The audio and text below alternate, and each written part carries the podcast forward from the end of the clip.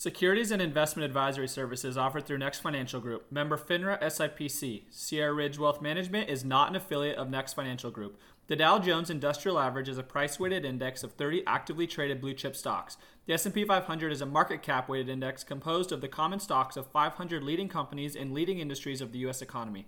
This material is not intended as an offer or solicitation for the purchase or sale of any security or other financial instrument. Past performance does not guarantee future performance. All the views expressed are those of Hunter Lowry and not those of Sierra Ridge Wealth Management or Next Financial Group. Next does not provide tax or legal advice.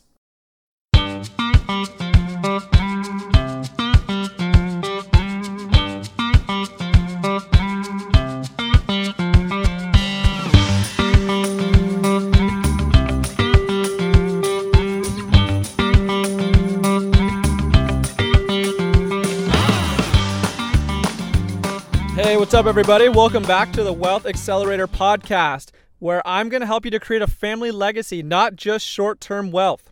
Can you believe how close we are to the end of the year already? It's so insane. And I don't know about you, but this whole year, it's just felt like a little bit of a blur. I don't know how it's gone by so fast. I mean, it feels like coronavirus and everything has lasted absolutely just forever, but at the same time, the year's just kind of flown by. It's really weird. But you know what? Looking back so far, I'd say it really hasn't been that bad. I mean, we've all learned to adapt, right? I'm sure you're probably working from home now more. Maybe you've taken on whole new opportunities that you never even thought you would. I mean, definitely something in your life and your routine has changed this year and you had to overcome it. I think this whole year has just shown how much we really don't have control of. And not in a scary negative way or anything. I'm not saying this to be all fearful, but I mean, honestly, there's a lot of stuff we just can't control. It's not in our hands no matter how bad you want to go to a movie theater right now or sit in the middle row of an airplane or go into a crowded bar, I mean, you just can't do it. And that's okay. Some things we don't need to have control of. I think it's all right to let some of those things go and just focus on what we can control.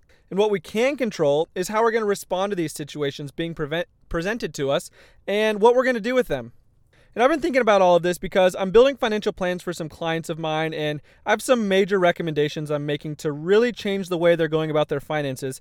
And these changes, they're not going to be that easy. They're probably going to seem a little bit overwhelming at the time. But you know, the severity of the situation, I think it's always determined by the way that you perceive it. So I'm going to try to put things in a good perspective here. Before we do that, though, I want to put a little bit of urgency into your financial life so that you can get ahead of the game here we all know what tends to happen at this time of year that we're headed into. Whether it be with finances, personal goals, health goals, I mean, all the stuff. It just tends to be forgotten about a little bit as we get into this holiday season. Spending a little bit extra and getting outside of your budget instead of investing the money you said you would, not hitting the gym as hard as we want, having those extra cookies or pumpkin pie at night, staying up later than normal, just not being as productive. It's easy to do. And trust me, trust me, it happens to me also. But I don't want to get way behind on my goals and expect myself to get rejuvenated come January 1st, having to make New Year's resolutions that are wants and dreams and not goals that I'm going to actually stick to. Do you really know how hard it is to make a real change to your life? I'm sure lots of you have already done it and like, yeah, Hunter, duh, I know. but seriously, I'm talking about changes that really stick and that really make a serious difference. If you want to lose weight, it isn't that hard to eat better for one week. What's hard is doing it long enough to get an ingrained habit. Did you know that on average, it takes 66 days to ingrain a habit? That's just on average. It could be way longer, but just on average, it's two months. Two months nonstop of eating healthy. And believe it or not, that's including weekends. that's two months of sticking to your budget and your investment goals. That's two months of working out three to four times a week, just on average. Why do you think come March and April nobody has their New Year's resolutions anymore? It was easy for the first couple weeks, but then it seems useless, like we aren't getting anywhere. But I love this analogy I'm going to share with you here, real quick, that I heard the other day. So imagine a single ice cube sitting in a room that's at 2 degrees Fahrenheit. Then you turn the temperature up to 8 degrees, up to 15 degrees, and finally up to 20. That's a big move. That's a lot of change. I mean, from 2 degrees to 20 degrees, that's a huge difference. You would think that you'd start to see the effect taking place as a result. Well, the ice cube's still there. It hasn't even started to melt. It looks exactly the same as it did when you started at 2 degrees. I mean, it looks like you've done absolutely no work. Now you keep going. The dial gets turned up to 25 degrees, to 32 degrees, and finally at 33 degrees, when you hit that 33 degrees, you will see the slightest difference. The ice cube is going to slowly start to melt.